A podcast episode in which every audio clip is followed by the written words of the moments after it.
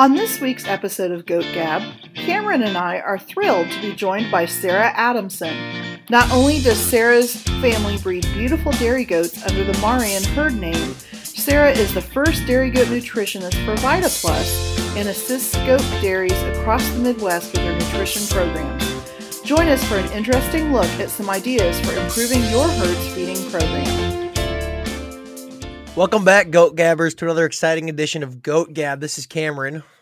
And this is Laura. And today we have a special guest, Miss Sarah Adamson from Vita Plus Co-op, right? Co-op? Yeah, I believe it is a cooperative. Yes, Vita Plus Co-op, the first ever dairy goat nutrition specialist for the company. That's correct. Yeah, well, dairy goat specialist is Okay. my technical term. Okay. Sarah, go ahead and tell us a little bit about you, what you do with Vita Plus, your background, your your humble beginnings, as I say. Humble beginnings. Um, so I grew up on a dairy goat farm. Um, we got our first two goats in I think like 1993. And we started showing shortly after that. We had a small like hobby farm, show string. Um, spent years showing all around, mostly at local um, club shows, state fair. And then I think in like 2009, we attended our first nationals. Um, that was really awesome. We love showing. Um, you guys know my dad. He's a talkative man. Uh, Everybody then- knows Randy. Yeah, yeah, Everybody he's loves Randy. He's a hard guy not to know. Uh, if I can't find him at shows, I literally just like listen for his laugh, and I can normally like pinpoint what direction I can find him. so, so like our herd name is Marran, M A R R A N, Marran, Marran, however people want to pronounce it. Um, so yeah, my dad used to milk cows and cows in the eighties, and got a hobby farm of goats. In 2009, I believe, um, our neighbor told my dad that he was selling his commercial herd of goats and asked if my dad wanted to buy it. And my dad had also lost his job that year. So he always says it's like the biggest act of God that he's ever seen is that like he lost his job and then his dream to become a dairy farmer again basically kind of fell in his lap. So in September of 2009, we went from about a 30 head farm to about like a 300 head farm. We were milking about 150, 300 head. total. Um, 2011, we built new facilities at our house, and just last year we expanded, and I think we are sitting at about 240 at peak when we're milking right now. Um, Wow. yeah, it's a lot. So we still have the show herd. We still show, but our show girls are in the same pen as our commercial girls. They don't get treated any differently. Yeah, that is kind of where Marran came from. Um, it's kind of our backstory. I don't really know if I'm missing anything. So I know you have Alpines, and I know you have La Manchas, right? So what other breeds do you guys have?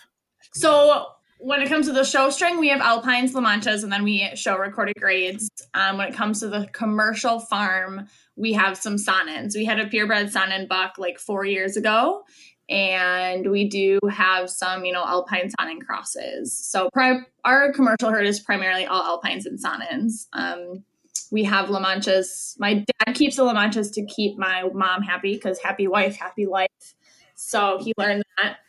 Um, so that's, that's what our herd kind of consists of.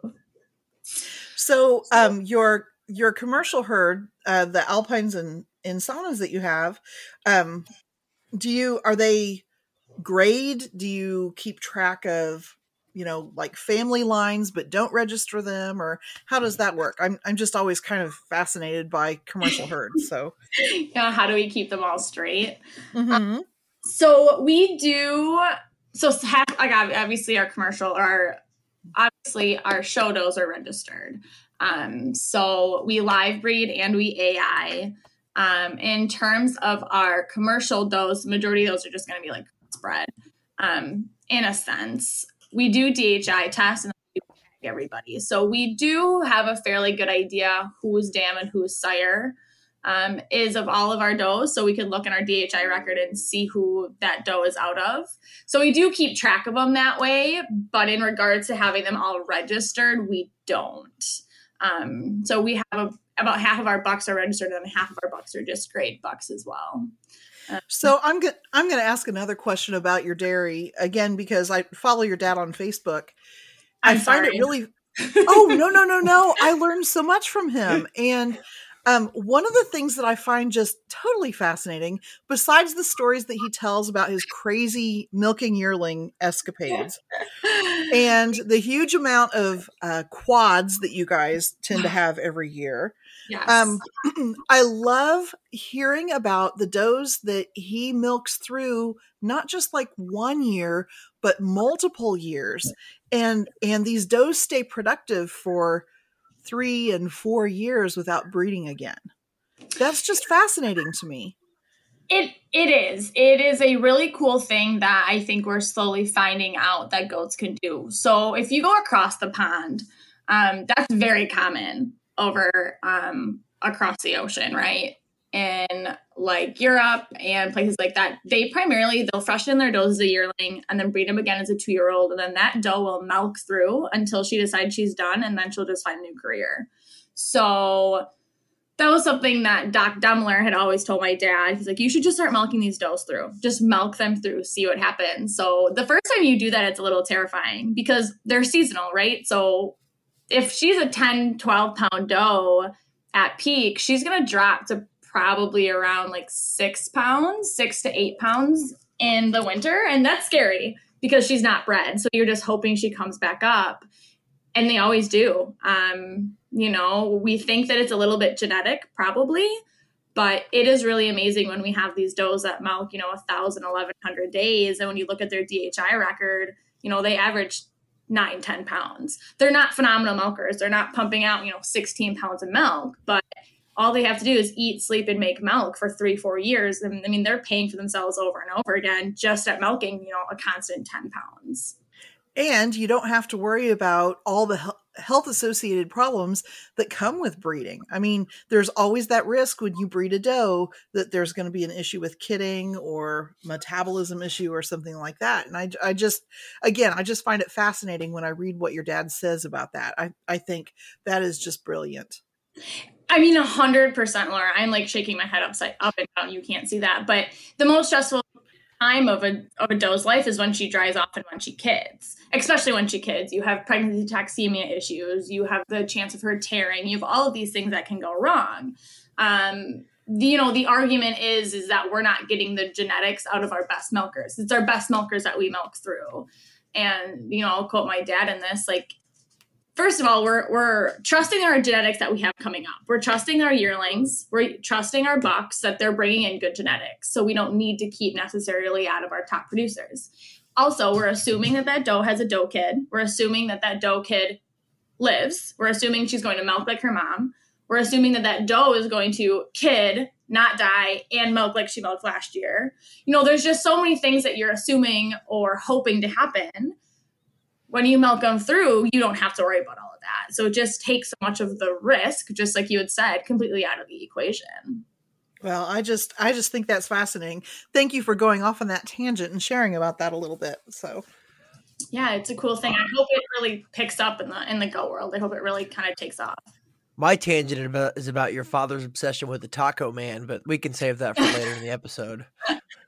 I actually uh, stopped him being able to post on our actual like Marran Facebook page for a while because his first post was about the Taco Man, and I said, "No, Dad, keep that for your personal page." we had his rights yanked away for a little bit.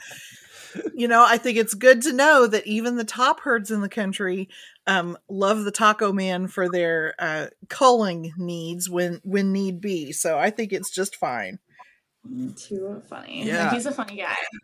I think transitioning here a little bit, how did you get started with Vita Plus and what was your kind of road to that there in your career?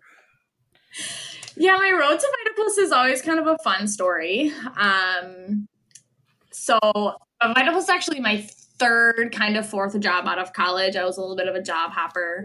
Um, I I had kind of had a had a feeling that I really wanted to do like um, consulting on farms, you know, because there's of research out here that's showing com- commercial farmers how to do things, right? There's no data, there's no research. It's just a lot of word of mouth. And so I would have just loved to be able to just go to farms and help them be better farmers, help them, you know, troubleshoot issues, um, you know, maybe help them be better management, help them with husbandry, help them with genetics, whatever that was. I was like, man, that would be a really, really cool job.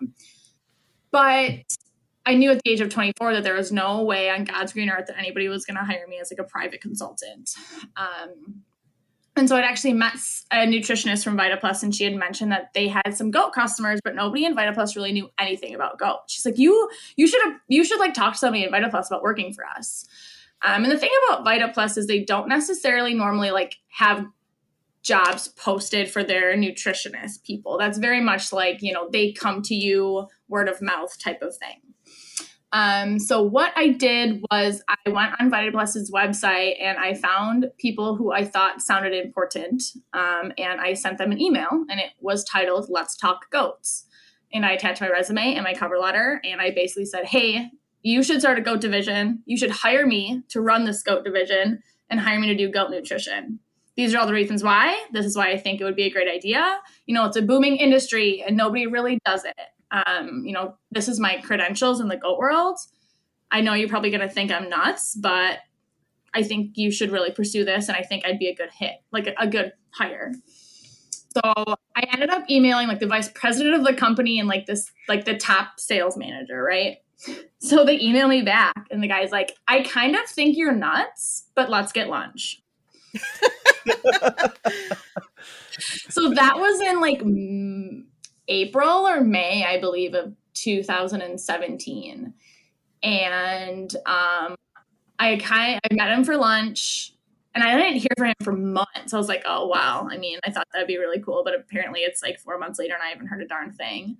Um, I ended up losing the job I was at. And I was like, all right, well now I'm really kind of screwed, quite frankly. And then also they're like, hey, we want you to come in. We're gonna make like a business plan um, let's figure this out.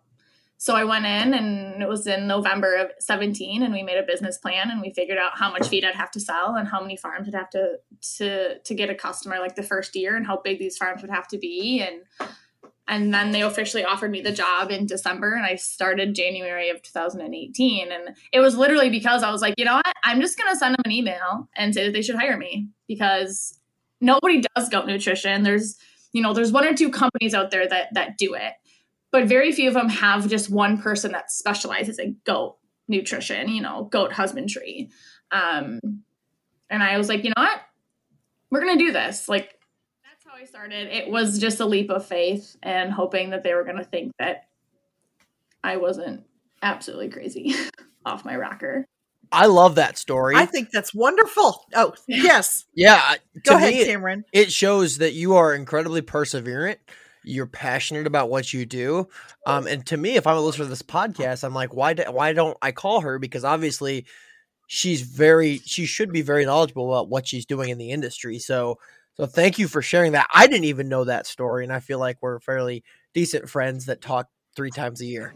Yeah, I mean, when we talk, it's like really good conversation. Yeah, yeah. I, I, don't know if people like ask why, like how I got this position. It's not like, oh, how'd you get? I mean, because most people think we were looking for somebody, but instead I was like, you know what? What are they going to do? Say no? Okay, I'm not in any less of a position if they say no than I am if they say yes. Um, you know, and like, did I ever think that growing up, like my career would be in goats? No my first career at college was obviously I managed, you know, um, a 6,500 head dairy goat farm, and I liked it, but I never thought that like my lifelong career would be in dairy goats because if you think of all the careers out there, none of them are really in the dairy goat industry unless you were a dairy goat farmer. So I never thought that that would be an option for me, but I just get to travel the Midwest and talk to people about goats, and it's like the coolest job in the world. so where is your where is your territory, Sarah? Yeah, so I literally go all over the Midwest. Um, so because I'm the only person in VitaPlus that specializes in goats, um, I will go to um, Wisconsin, obviously, Minnesota, Ohio, Iowa, Indiana, Illinois, Michigan. Um, you know, like I just had someone call me from South Dakota the other day. If I didn't say Minnesota, Minnesota. So kind of anywhere that VitaPlus touches, which is primarily the Midwest. I will go. Um, I may not be like the lead nutritionist on all of those farms. They may have more of like a local person that's their lead nutritionist that will come and like pull hay samples. You know, if we need to like do a fecal starch, I might have someone in that area that's kind of their like more hands-on nutritionist, but I will be I will go either monthly or bi-monthly or maybe even like every 3 months to those farms and just be a little bit more of like a specialized person, if that makes sense. Wow. Yeah, that's really cool.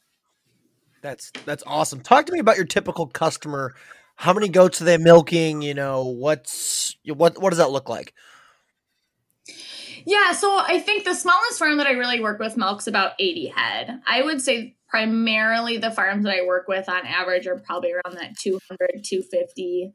Um, you know, they're definitely commercial producers. Uh, it's not that I don't, you know, have feed go to small hobby farms. Normally ones that I like put a couple bags in the back of my car and drop them off for the farmer.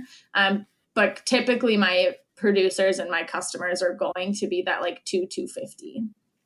Yeah, and you're not making like rations or anything or like bagged feeds for small hobby producers really focused on the larger groups that would buy big bulk orders.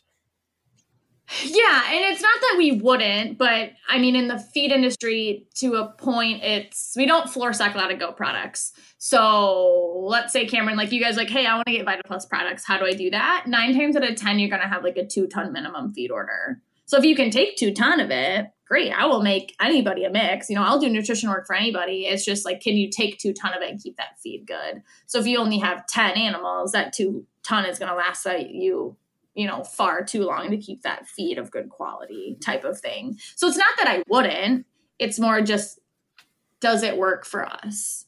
Because yeah, of like economical. the Right. Yeah.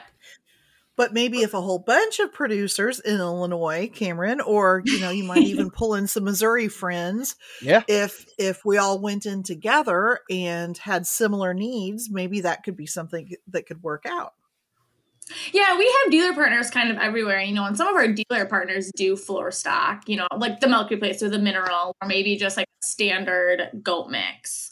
Um, you know, the most almost all of not even almost all of my customers have a custom ration you know that goes off of their forage goes off of some of the issues might be seeing on farm um, but you know some of our smaller dealer partners do just kind of floor stock a more like generic you know, like here's our generic goat feed. Here you go. Like something sure. you could buy at a tractor supply, that's like a 16% sweet feed or something like that. Yeah, yeah, something pretty similar to that. It's going to be kind of similar to that. So, in addition to feed, in addition to feed, Sarah, what other products um, does Vita Plus make? In the goat world, or just in general? Um, both. How about both? I'm a both. I mean, so VitaPlus deals with, you know, do we do, we specialize in swine, beef, dairy, and then obviously now goat nutrition. Um, so we make feed and then, you know, trace minerals, like a mineral pack, like a free choice mineral, and then also milk replacer, colostrum replacer. Um, we have like some electrolyte products that we've created. Um, that is pretty much about it. VitaPlus also like deals some inoculant. It's not a product that VitaPlus made. Um, but we do also deal inoculant. Interesting. What is inoculant? It it goes on like um haylage, corn silage on like silage feeds. It keeps gotcha. it good.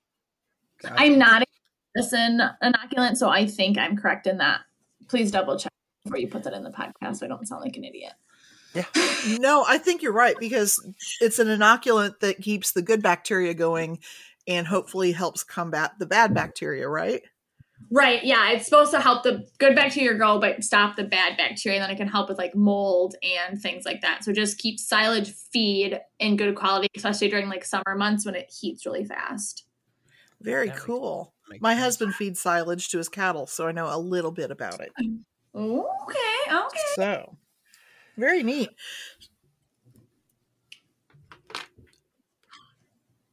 I'll I'll go ahead here. Um, how do you handle transport of feed? Is it bagged? Is it like in a giant feed truck where you're delivering to bins? Like, what is your primary method of transportation? Yeah, I mean, I I mean that is that kind of depends, right, on what people are wanting. So we do both. Um, we do both bagged and we do bulk. So that just totally depends on the customer and kind of what they're for. I don't really know if that helps. Yeah. We have a transportation fleet that's based out of Madison and Loyal, and then also Gagetown, Michigan. Or so transportation fleet based out of Madison, Wisconsin, Loyal, Wisconsin, and then also Gagetown, Michigan. Um, and then I also believe that we have some like kind of like private people that truck for us. Um, but then everybody's like approved by the Safe Foods, Safe Feed, Safe Food certificate certification. Certification. There we go. Um, so it just depends. We have like a bag route that goes around, and then we have bulk trucks that go around. We have semis, we have quads. Um, you know, there's times that I'll throw a couple bags in the back of my car if someone needs a couple bags to get them through. So totally depends. That helps at all. Okay, so Sarah, let's say that I had a large commercial herd and um, I hired you. Tell me, kind of walk me through the whole process of what you would do to help me come up with an outstanding nutritional plan for my dairy goat herd. Well, first of all, Laura, I think you should just get a big commercial herd. Um, you know, uh, depending on the day with my with my paying job, I think I think um, that would be fun. would be I'd have to convince my husband that milking is fun though. So, happy life, happy happy wife, happy life. well, I'll remind him of that. so when I when I get new customers, um, you know, very rarely do I go out there the first time, second time, third time. I mean, it all depends, but in self feed. So a lot of the time, it's just like, let me get to know you. Let me get to know your operation. Let me get to know what are some things we're struggling with. What are some things you're doing really well at? Um, what have you done in the past that's worked and hasn't worked? Um, those are all things that you know i'm not going to go in there and shoot from the hip and be like oh well this works for your neighbor's farm so this is going to work for your farm um, and to me a lot of what i do 75% of what i talk about on farm is not nutrition based It is. Oh. it's husbandry based it's management based it's you know for example you know this time of year it's a lot of like delousing reminding people that those are still an issue we need to talk about you know finding out how like setting up a good schedule to get their hooves trimmed um you know so a lot of it's not nutrition based so when i get new customers it's important that they realize that i'm not just here to sell you feed. I'm not just here to be like oh well you should feed this.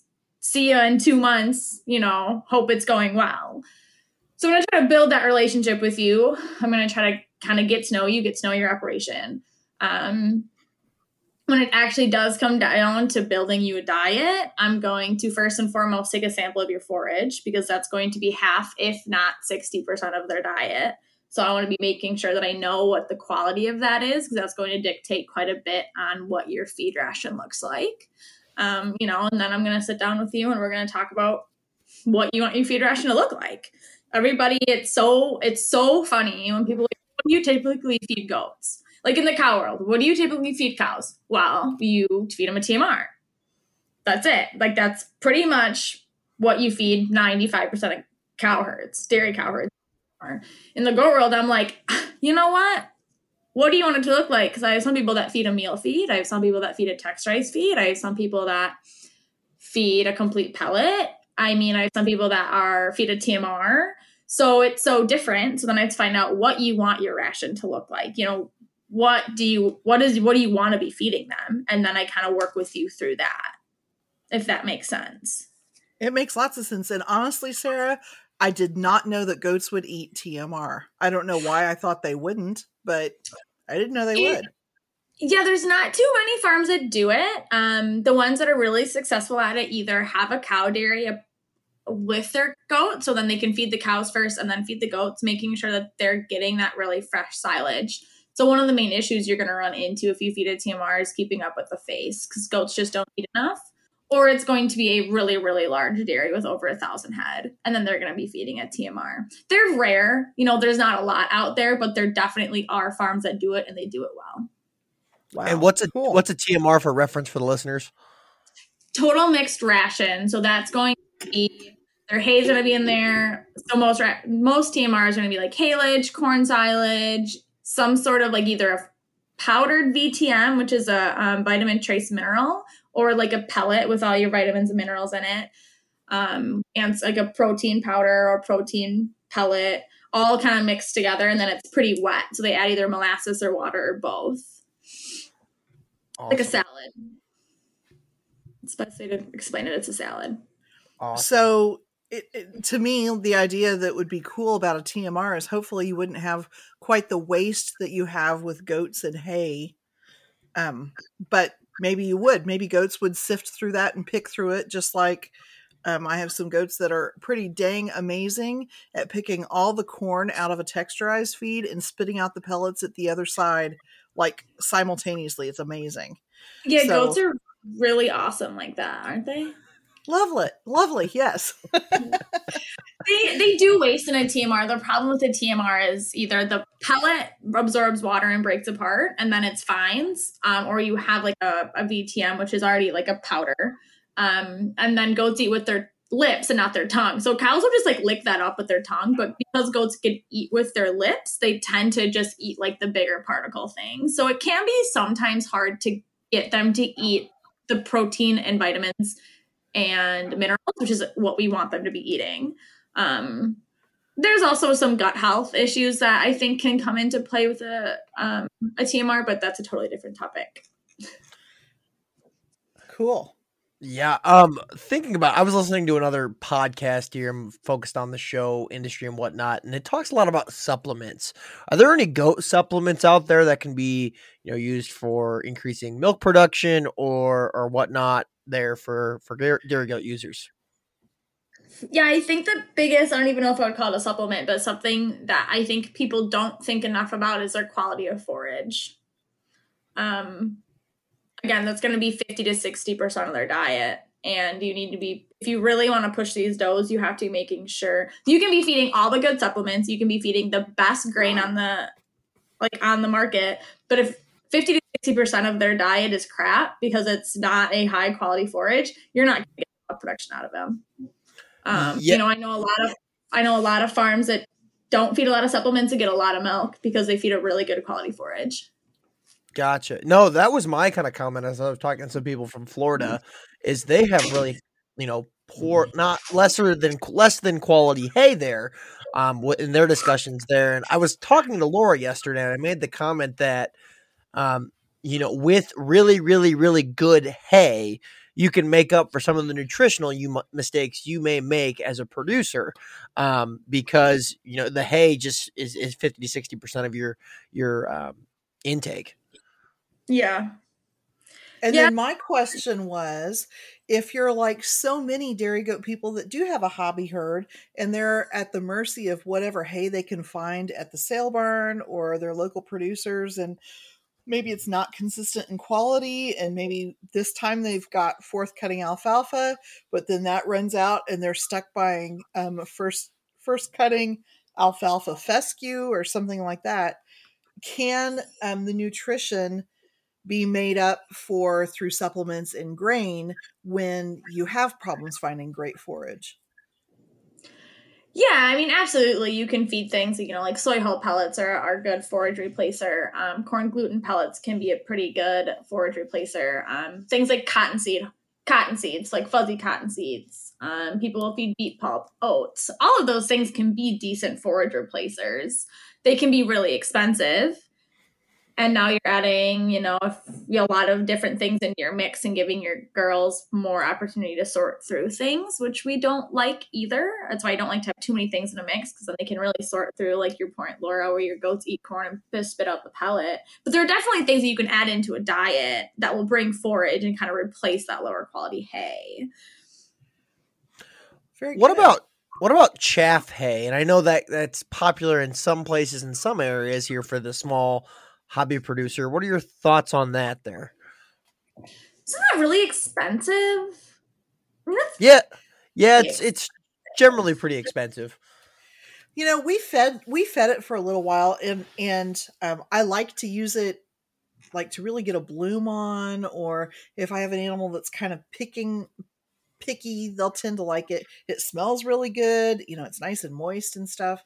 Um uh, on the one hand, I really appreciate the fact that there's no waste with it. I mean, my goats wasted nothing. So I often wondered if I could sit back and try to do the math and figure out is it really that expensive when I look at how much hay my goats waste otherwise?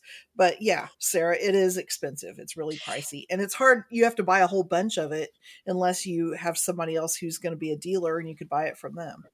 Now, Laura, why do you think there's not any waste. Because isn't that pretty finely chopped? Um not real fine. I mean probably two or three inch pieces but it's real molassesy and moist and my goats just did not waste it. I mean they they would almost lick the pans clean when i fed it to them my only kind of concern about feeding too much chaff hay is is there enough fiber? Like are you getting enough roughage in that. Um, right. And, and I'm not sure that there is. I'm not sure that there is, Sarah. Yeah. So would you have to feed something along with that, like some grass hay or something that just kind of like slows the rate of passage down, right? Because goats are they're not brow or they're not grazers or browsers. They like that like thicker lignin feed. So my like I would just think it. I don't have a lot of experience with chaff hay, Cameron, so I can't answer this great. But I would just think that you would have to do something along with that to just try to like keep their rate of passage down and give them like some of that room rumen mat that you get from like that longer stemmed, more lignin based forages. Gotcha. You know, no, like people who feed people who feed really high quality baleage will often you know, feed some kind of grass, grassy hay with it, just to try to like kind of calm down, calm it down. You know, calm down that rocket fuel, like my father. Yeah, unfortunately, we all can't get rocket fuel like Randy can. what a blessing yeah. he has. no, I think it's really cool. I love I I live I I probably could live vicariously through your dad or through Craig Copeman because because I yeah. think oh my gosh that's got to be the life. And I'm sure I'm sure it's not all sunshine and roses but they sure do paint a fun picture of of life most of the time so that's Laura you can come you can come milk with my dad one day if you want. Like oh, I'd love to do that. all the yearlings are fresh you be my guest to come milk with him you know there'll be no roses I promise Sarah, I've, I've been to your farm before, and I will say, and I've slept on your couch as well. That's another story there. True, you have. I've been to your farm, and I will say, for the the commercial dairy aspect, the goats that your father and mother, when she when she chimes in and, and helps, is is uh, very impressive because you guys do manage a lot of goats. They're an incredibly good quality um, when it comes to body condition, and again, are, are churning out uh, high milk numbers as well. There. Yeah, well, thank you. It's very nice of you to say. Um, I'm biased, right? But I would probably echo that point. But I mean, again, that goes back to really high quality forage. Um, and he spends, you know, he buys a high quality grain. You can't expect them to perform and keep a good body weight if you're not spending the money to get them the nutrition that they need, in a sense, you know. I mean, there's other parts that go into that, right? Like genetics and management so I can't take all the credit. well, I, I would say to you know part of management is nutrition there, and it's it's a big it's a big part of it there. Your genetics can only take you so far, and it's and it's that genotype you know phenotype debate there and we're not going to get in that but my question is is there anything exciting coming down the pipeline from Vita Plus or anything in terms of like new nutritional things or anything there Sadly, not really. Um, not too much. I wish I had a better answer for that, but no. Not that I can think of off the top of my head. I think just the fact that there's companies that are really starting to now focus on goat nutrition is exciting in itself. So I think we're still kind of basking. Gotcha. I would agree with that. Hopefully, gone are the days where we have to try to make um, cattle feed or horse feed work just as well for goats. So I think that's yeah. pretty, pretty awesome in of itself. I, w- I would agree as well, and you know I feel I feel very fortunate from my nutritional perspective when it comes to my goats. Is we had um, someone from you know uh, ADM come in back when they had bag feed, um, and go and develop a, a a what's that called a I don't even know why I can't think of it now. Um, Oh crap! Uh, Like a it'll come custom mix? A custom mix, yes, that's what it is. A custom mix here for us there and come on. But unfortunately, in, in other areas of the country, when I again I, I migrate back to the southeast and the Carolinas, there is they don't have the same agricultural system that's been put in place like here in the Midwest, in Missouri and Wisconsin, where you have a co-op in every four towns, and some of them might do bag feed and mixed feed and whatnot. There, Yeah, I kind of want to touch on that if you're Yeah. okay with it for a second. absolutely, absolutely. About, when you talk about trying to to make like dairy cow feed and horse feed and sheep feed work for goats, first of all, try not to ever use sheep feed for goats because sheep are copper they have such a high copper toxicity. So if you feed a sheep feed not only is there no copper in that feed there's also a copper binder. So whatever copper you are giving them that feed's binding it up. So you're really going to bring in a copper deficiency in your herd if you're feeding even if it's like a sheep and goat milk replacer sheep and goat feed it doesn't work. You can't feed the same feed to one animal that needs something when the other animal is toxic to it. Um, and even in the same aspect of you know feeding a dairy cow feed in order for those animals and i run into this quite a bit like oh well i'm feeding a let's take milk replacer for for instance. I'm feeding a calf milk replacer. Well in order for that kid to get everything that's on that tag they have to be drinking as much as that calf drinks because that feed or that milk replacer is fortified for a calf. So they have to be drinking you know six quarts of milk replacer a day which just isn't going to happen so you're not giving them everything that tag says. It's the same thing for grain. If that grain is fortified for a cow or a calf, those cows and calves are eating a heck of a lot more than your kids and your does are. And so if you're feeding them something that's you know fortified for a much higher feeding rate, you're shorting them a lot of things by not feeding them something that's fortified for a you know a pound and a half to three pound feeding rate if that makes sense. It's really something to take into consideration when you're feeding them feed that's not species specific. That makes lots of sense. Yeah. That's something I never thought of. I don't think So- I ever thought of it either. I mean, I, I think it's the biggest threat to me is milk replacer. Um, but it definitely kind of goes across the board. I mean, all those feeds are fortified, you know, for a feeding rate. So just something to really, really think about. Oh, do you ever have and this is a question that just came to my mind here, have problems with producer or producers that want to use non-medicated feed versus medicated feed and what are your experiences with that? Um, you know, not too often. I have only had like one person, and it's not even a commercial farm, want to feed non-medicated feed.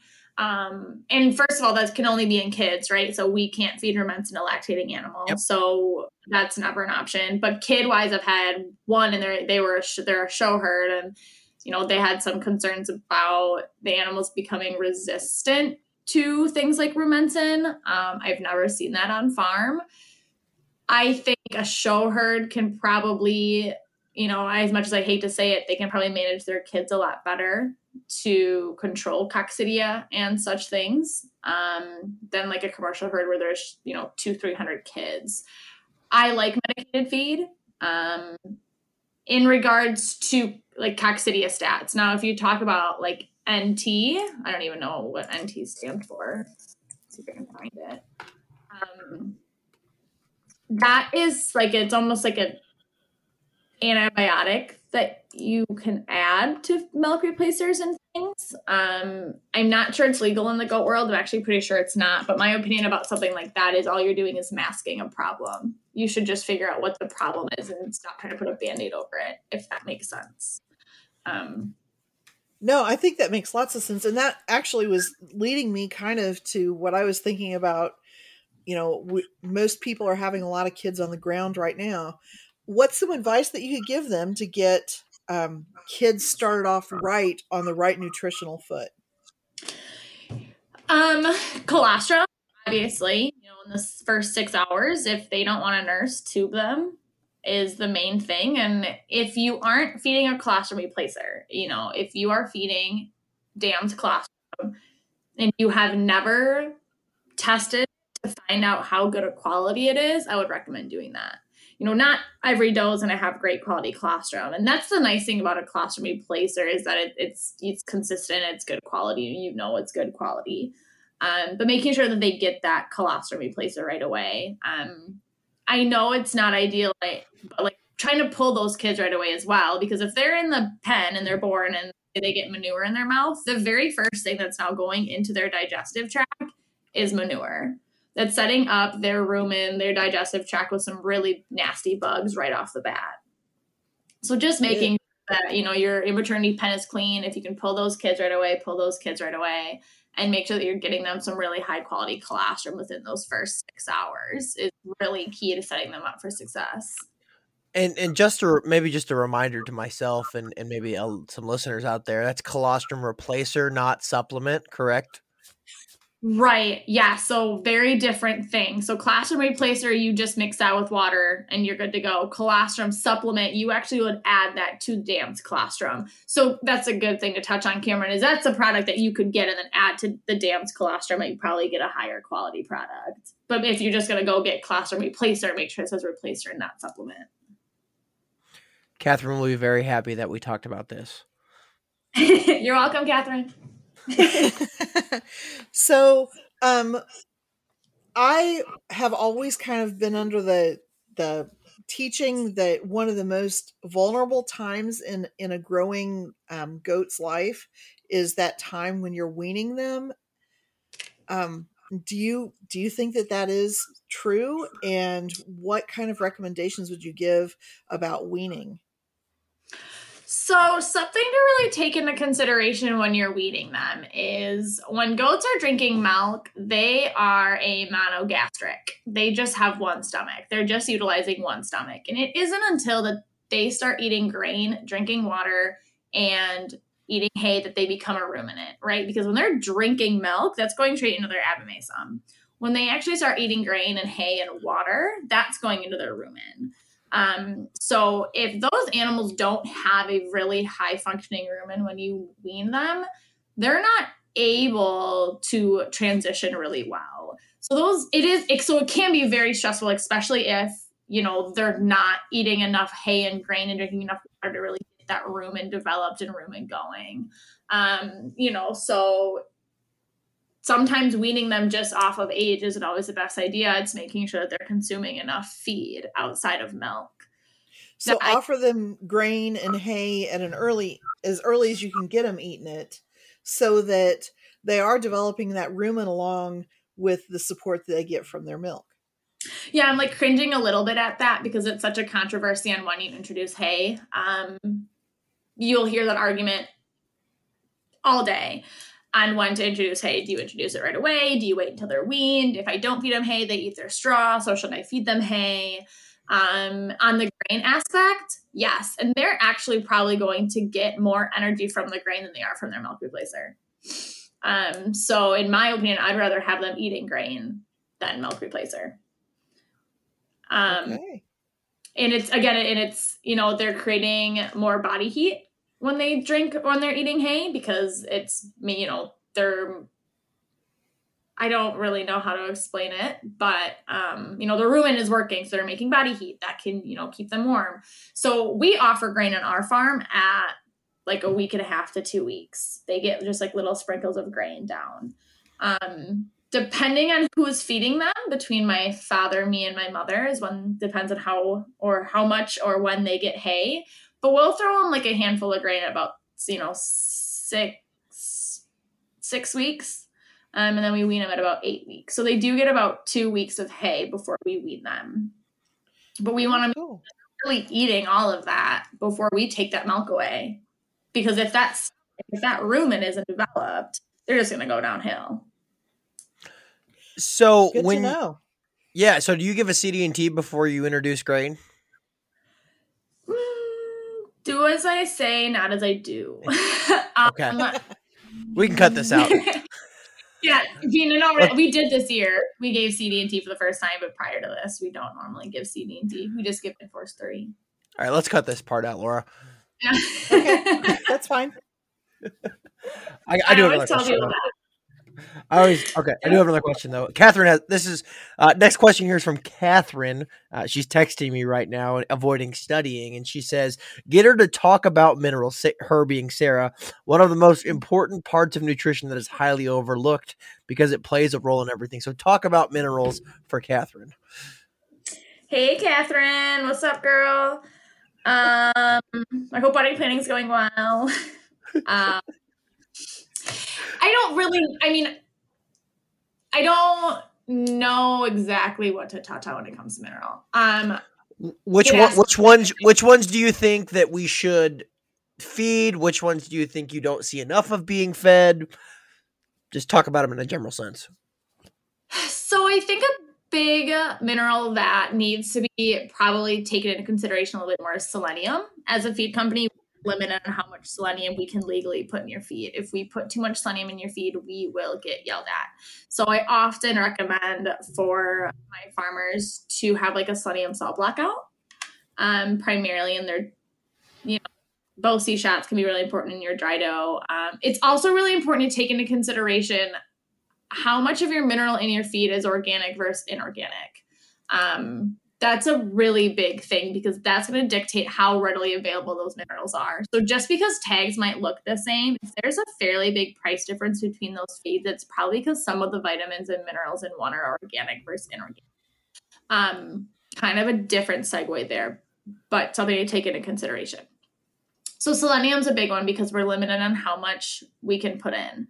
Um, you know, people ask me, should I free choice mineral? Well, you know, and I always say, yes, you should. Well, my grain be fortified enough with minerals? Yes, you would think it is supposed to be that way. However, your mineral profile and your nutrition can change from hay bale to hay bale, much less if you get hay from your neighbor and then you get hay from the guy across town. You know, the mineral composition or the mineral profile of that hay is going to be very different. So free choicing mineral and pri- you know primarily a high quality mineral is going to help kind of fill those gaps that are, that are going to pop up when you're changing forages as well, that's something to take into consideration. That's really that's really good to know. So, are there some parts of the country that selenium is more of an issue than other parts of the country? Yes, I don't know off the top of my head. I know that there are places in Wisconsin that are selenium deficient. Um, you know, so you know if you're seeing weak kids that are born, things like that that are that are that's normally a selenium deficiency. Um, I don't, you know, I've also heard that um, you know sometimes if they have a if they're they have a higher intake in selenium, they can fight off worms better. Um, you know, there's a lot of advantages to higher selenium, but again, we're limited to how much we can legally put in your feed. And, and so necessarily enough to hit a GOATS requirement, but legally I can't do anything about that. Oh, that's interesting. So you had mm-hmm. mentioned copper. You had mentioned copper earlier, and it's very popular for goat people to give copper boluses to their to their goats. Um, is that something that you feel is an important part of um, raising goats, or can they get their copper needs um, through through a good quality trace mineral or a good quality feed mixture? Or um, you want to touch on that a little bit? Yeah, absolutely. Um, I think you definitely can hit your copper needs if you are feeding a, a good mineral and or a good nutrition. Um, I think that varies from farm to farm. Again, if you are potentially feeding a feed with a lot of you know inorganic minerals if you're feeding a feed that's maybe fortified for cows or calves and not goats you're probably not going to be getting as much copper as you should be on our farm we don't ever give copper boluses or any sort of additional copper besides our free choice mineral. And we don't see any copper deficiencies. But I know that that is not the same for every farm. Good to know. Yeah, a lot a lot of good information there. Um, that I will take a hot minute to digest. um, I think you looking, take notes. You feel really smart. Yeah, I'm taking notes and I'm processing it, and then I'm telling Catherine, and she's like, "I know all this stuff already, so why are you telling?" me? she's like, "I've been trying to tell you these things forever, Cameron." Exactly. So let's talk about some specific considerations here before we wrap up. Here is what like specific considerations when you're talking about a proper buck feed do you need to think about? Um, you know, a main thing that we try to always make sure that we have a, in a buck feed is like ammonium chloride. Um, you, so we obviously don't want those urinary calculi. So especially if you're feeding like a high quality alfalfa, um, alfalfa feed that's going to increase your chances of urinary calculi. So that's why something that will bring what we call a DCAD in the diet down. Um, that's a, a big thing to take into consideration when you're feeding bucks. Perfect. What about yeah? What about per, like uh, older animals, maybe does that, um, you know, maybe they're still milking, but just you know, are, are on their last leg, or on their last, you know, last time in the parlor or something like that. Older does. I mean, I'm, that's that's hard, right? Because like in what I do, if you know, most of those does aren't going to get treated differently. It's yep. kind of like make it or break it kind of deal. There's a lot of products out there. I recommend people either like they can top dress with beet pulp or they can top dress with a product like a rice bran product, which you'll find in a lot of like geriatric horse feeds. It's just a really high fat um, product. You could even buy like liquid fat. We've done that for our show kids. We'll buy like a cherry flavored liquid fat and we'll mix it okay. like on their food and it smells delicious. They really love it and it helps them grow. So those are all like things that you can just top dress. You probably wouldn't want to add all of that to your normal ration because then you're going to run into the chance of making your other does too fat. Gotcha. Yeah, that's don't we see that a lot? Fat goats. yeah. Yes. Are there any special considerations, Sarah, for the dry season? You know, when when maybe an animal isn't milking, some nutritional things you want to keep in mind? Yeah, dry season's like my my not guilty pleasure. Um, but it's developing into a true passion of mine the more I'm in this in this industry. Um, the dry period you know, primarily I'm talking about commercial herds, right? That it's not like, you know, oh, the last show is done. Now we're going to be dry for six months type of thing. Uh, you know, but for those people who do do that, we need to make take into consideration that we're not making these does too fat. We don't want to have a lot of internal fat. When they have a lot of internal fat, what happens is when they get bred in that last like month of their dry period, especially if they're carrying multiples, their whole abdomen gets filled up with baby, right? So we have baby, and now we have all this internal fat, and we have no room for them to actually eat anything because there's no room for their rumen to go anywhere. So what happens is they start mobilizing their fat for energy because they physically cannot eat enough to hit their energy requirements, which are now their own energy requirements, their maintenance energy requirements. They now have requirements to start making colostrum in those last six weeks of dry period. And they also now have a require energy requirement to grow those kids. They just can't eat enough always to do that especially if they have a lot of internal fat they start mobilizing their internal fat for energy that's when you get milk or not milk fever that's when you get pregnancy toxemia um, and if you've ever dealt with pregnancy toxemia you know that it can take a doe down faster than you can shake a stick and it is impossible to get them out of it unless you get those kids out um, so that's a, a, kind of a main concern on if you're giving those, those girls that really, really long dry period, is that they're just going to get really fat.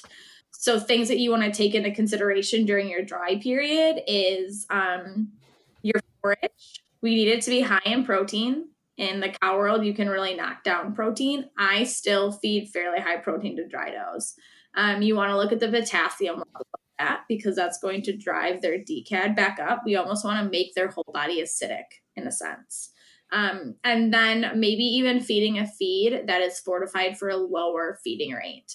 So ideally, you want to feed one that's fortified for like a pound, pound and a half feeding rate. So they're going to get all of going back to the whole fortification argument. We're going to get all of those vitamins and all of those minerals in only a pound and a half of feed instead of having to feed them three, four pounds of that lactating mix to get all those vitamins and minerals. Oh, interesting. Okay. Yeah. This isn't like dry, especially in a commercial herd. Um, these girls are not just on vacation. You, they, I know they're not making you money at this time, right? But you're setting them up for success of their next lactation and you can't just kind of kick them in the back and be like all right see you later have fun hit me up when you have a baby um, there's a lot of things to be taken into consideration during that dry period in my opinion Uh, I love it. I appreciate that I- insight. I think even even for us hobbyist people who have a longer dry period than just the 60 days that you know most most commercial dairies would have um that is just that is just take it to the bank advice that thank you that that gives me a lot to think about I've always been told you don't want to make them lose weight or gain weight during their dry period. If they're fat, keep them fat. If they're thin, keep them thin. Ideally, they're not. Um, but we definitely don't really, we don't want them losing weight because we don't want them mobilizing that fat. That's for sure. I think this conversation could probably go on for hours and hours and hours um, because there is so much nuggets of wisdom to pull out, not just just in this episode, but you know we could continue and maybe we have a part two or a part three or something like that, or or something down the road. But I think let's table it for here and maybe pick it back up. But Sarah, thank you so much for coming on and being our guest. This has been insightful. Thank you guys for having me. I was so honored when uh, Cameron called and asked if I wanted to be in your podcast. well we are thrilled thrilled to have you sarah and um tell us how if if some of our listeners want to get hold of you tell us how, what's the best way that they can get hold of you Um, I am honestly all about Facebook Messenger. it's one of the easiest ways that people can get a hold of me. Um, and or you can email me. It's S Adamson, so S A D A M S O N at vitaplus.com. Or if you go actually onto vitaplus.com, you can send me an email through the website as well. Um, but again, all about Facebook Messenger. Is is that email a little changing potentially with um in the future in the future months? Man, I don't know, Cameron. I haven't decided what I'm doing with my last name yet. oh is there No, I something mean- you want to share well, I'm engaged and I'm getting well married. congratulations Thank you, sucker. You got suckered into being a part-time goat farmer. Um, he's really good at holding them while I like draw blood and pull kids and things, so it's fine. that's all you need a, a willing helper that's all you need Yeah. Bless his soul. So I don't And know. Sarah- As of right now, I just stay the same. And Sarah, where can we find your uh, goat, uh, your your personal herd? Oh, our personal herd is in Milton, Wisconsin, and, And where what where can they find more information? Maybe on the Facebook or something. Yes, we have a website. Um, I think it's just marrandairygoats.com. I don't know if it's up to date. So um, we have a Marran Dairy Goat page. Now, listen carefully, people. Marran Dairy Goats is the business page. If you would like to hear about my father's yearling stories and the Taco Man and potentially some political views, you can follow Marran Adamson. That is my father's Facebook page. Not my mother's, but my father's. the yearling exploits are worth it Yes, they they are. If you're easily offended, I will venture with caution. Sarah, again, thank you so much for being our guest. And Cameron, as always, thanks for being a great co host. Yes, this was this was a fun one here, and uh, as always, goat gabbers, uh, pay to uh, stay tuned. We'll have another episode in the following weeks. Uh, find us on the Facebook. You can listen to us on Apple iTunes, Spotify, Google Podcasts, anywhere you pretty much get your podcasts and whatnot. And if you like us and want to recommend us to a friend or so, feel free to do so. That would be great, and let's grow this thing. All right. Have a great week, everybody.